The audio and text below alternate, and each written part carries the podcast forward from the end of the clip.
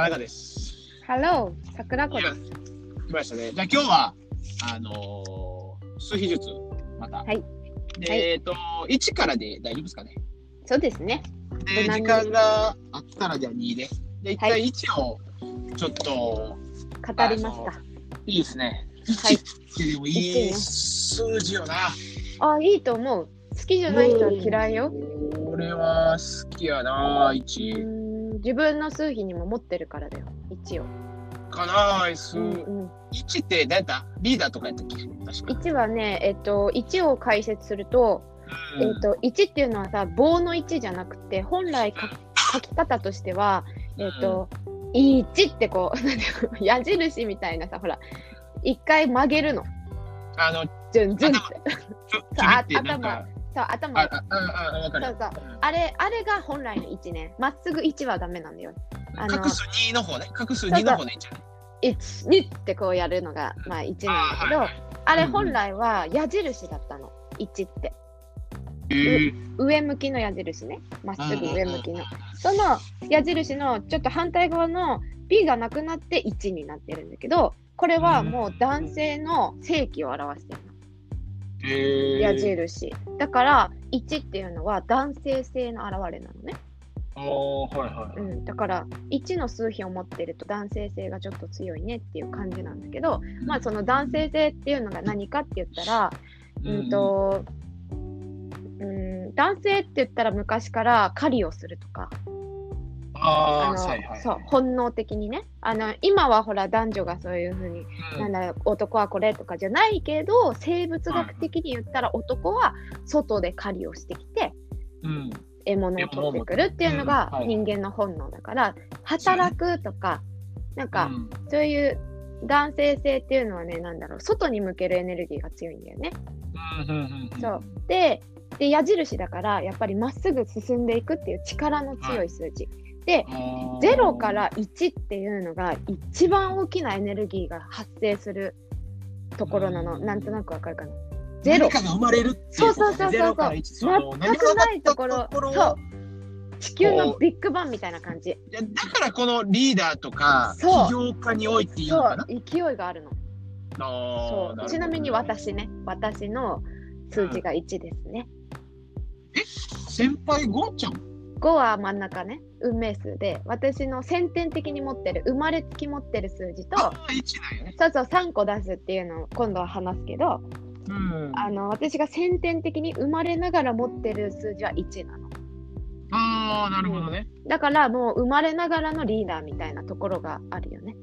あ、うん、だからその、うん、なんかちょっと違うんよね。でそれはまあまた別で、そうそう、また別でね、後ほど、うん、だから、はい、でまあいち、うん、いちはエネルギーがすごく強い数字だったり、まあ、矢印だからこうまっすぐ進んでいく、時にこうちょっとずつ盲信みたいなところもあるんだけど、そうリーダー的な数字で、男性性の、えっと、ポイントが白黒はっきりつけるっていう性格を持ってるのね、うん、数字に。そうだからチョイスするとしたらもういっこひとつっていう、うんうんうん、グレーゾーンはグレーゾーンはないの。うん、もう勝つか負けるか、好きか嫌いか、やるかやらないか、もう絶対いっこに絞るっていうところがある。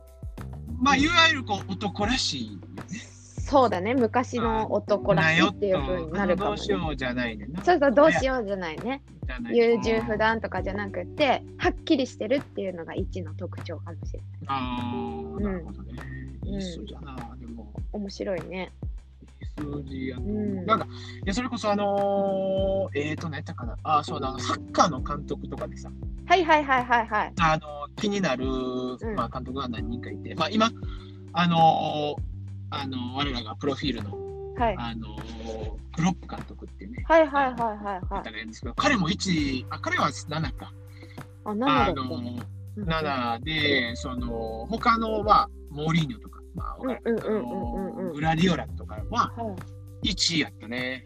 あ、そうなんだ。こうなんかね、いちを、あ、リーダーになるとか監督になるとかキャプテンになるとか、数字的にはいろいろあるんだけど、あの例えば、うん、ななのキャプテンもいるし、きゅうのキャプテンもいるし、まあ、どの数字でもいい点はいいのか。そうそう、特徴があるんだけど、いちの数字を持ったリーダーっていうのは、えーと、いちからきゅうまでこう直進に並べ直線に並べって言った時に一番先頭でしょ。だから、うん、一番前に立って引っ張っていくリーダーなんだよね、どっちかっていうと。面白いね。そうするとさ、こう、うん、どの数字でもリーダーには一応なれる、なれるなれるなれるけど、うん、リーダーシップの取り方が違いますよってこと。そうそうそうそうそう。そういうこと。これ面白いな。これ自分の上司とかさ、うんうんうん、うん、あのー、見たらちょっと面白いかもね。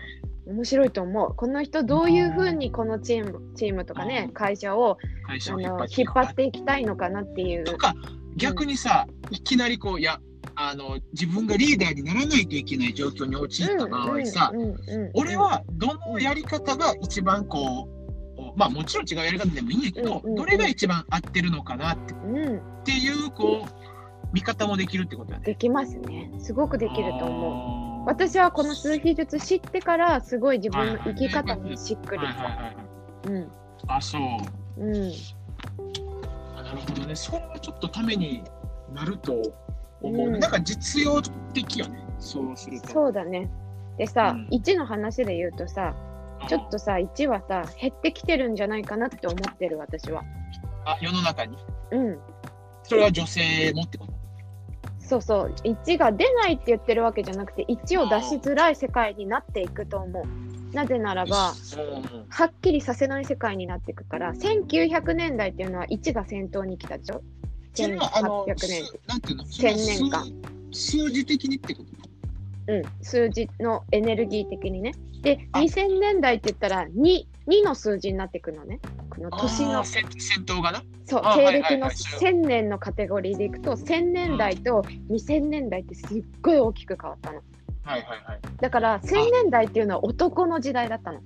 男が活躍する、男が社会に出ていく、男にしか権限がない、女の人には権限がない世界だったの。でそれがこうにせんねんだいになって、なんと女の時代になってるの。これがまた面白くて。なるほどな。でいちっていうのは犬、にっていうのが猫、イメージね。これね、イメージだとしたら犬の時代から猫の時代になってるので、猫人気でしょ今。あ、そうなの。そうだっけ。そうなの。そうそうそう。だから十なんていうの、働き方もこう犬みたいにワンワンってこうしつけられたように、なんていうの、いい子に働くんじゃなくて、猫みたいに自由に働くっていう働き方ももちろん変わっているし、私がすごい思うのは性的なところ、例えば男女っていう区別がなくなったよね最近は。ちょっと緩いよね。それ世界中そうやな。なんかそういう、だからはっきりしないっていう世界になってるの。白黒はっきりしない、グレーでいいんだよっていう世界ににせんねんだいから突入してるから、うん、いちはあんまりこう出しづらくなってくる。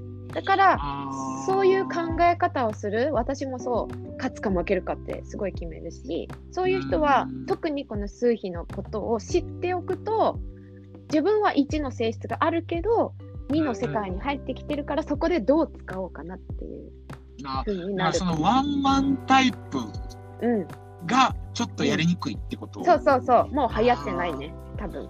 ワンマンタイプじゃなくてこう、まあ、みんなで協力しましょうとか、うん、そうそう。で縦社会終わるから横社会になるから、確かに上司部下じゃなくてチーム、ワンチームでしょ、横の流れになってる。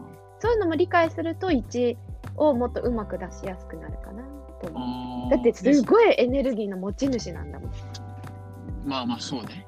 縦並びじゃなくて横並びのリーダーになればいいな。難しいね。ああ、でそれをこうあの加減を知ればいいってことでいいのかな。そのいちのワンマンすぎるとちょっと周りがついてこれへんけど、うん、そのちょっと調整しながらじゃないけど、うんうん、例えばやれよお前ちゃんとやれよっていういちのパワーを使うんじゃなくて、うんうん、よしやるぞ私が引っ張っていくからみたいな感じ。あー、だからそのニュアンスを変える。ああ、その、うん、道を開いていくっていう。そうそう、そのエネルギーは強いんだから。ああ、あのなんか鳥の群れみ、鳥の大群みたいな、それだと。鳥の大群。ほら、いちわめがさ、いちわめがこうめっちゃ頑張るやん。はいはいはい。で、その、あの流れの霧を作ってさ、あの他のやつらはこうシューってついていく。面白い。じゃあ、それ。そうだね。そのだからいちのエネルギーがうまく使えてるキャプテンリーダーはもうものすごい大群を引き連れてるかもね、もうすでに。でいちを上からこう抑制させたり、みんなをねこうなんか意地悪したりしながら引っ張ろうとする会社とかリーダーはどんどん潰れていくと思う。この時代摘発されちゃったり潰れたり、その人が例えばあれよね、あのニュースによくなるけど、その監督が叩いたとかさ、虐待したとかさ、うん、そういうのが結構いちのエネルギーだったりするから。